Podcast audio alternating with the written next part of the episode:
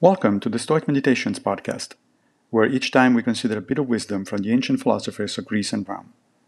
I am Massimo Pigliucci, a professor of philosophy at the City College of New York, and I will guide you through this reading. Let's reflect on Cicero, Tusculan Disputations 130. For the whole life of a philosopher is, as Socrates says, a meditation on death. Right before this passage, Cicero mounts an argument for the immortality of the soul clearly along Platonic, not Stoic lines. After all, he considered himself an academic skeptic, an intellectual descendant of Socrates and Plato.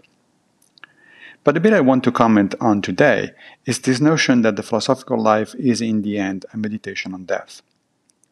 Seneca will say the same thing, so we need to understand why this is something good and not an example of philosophical morbidity. The idea is twofold. On the one hand, our own death is, in a sense, the ultimate test of our character. Are we going to be prepared to accept it with equanimity?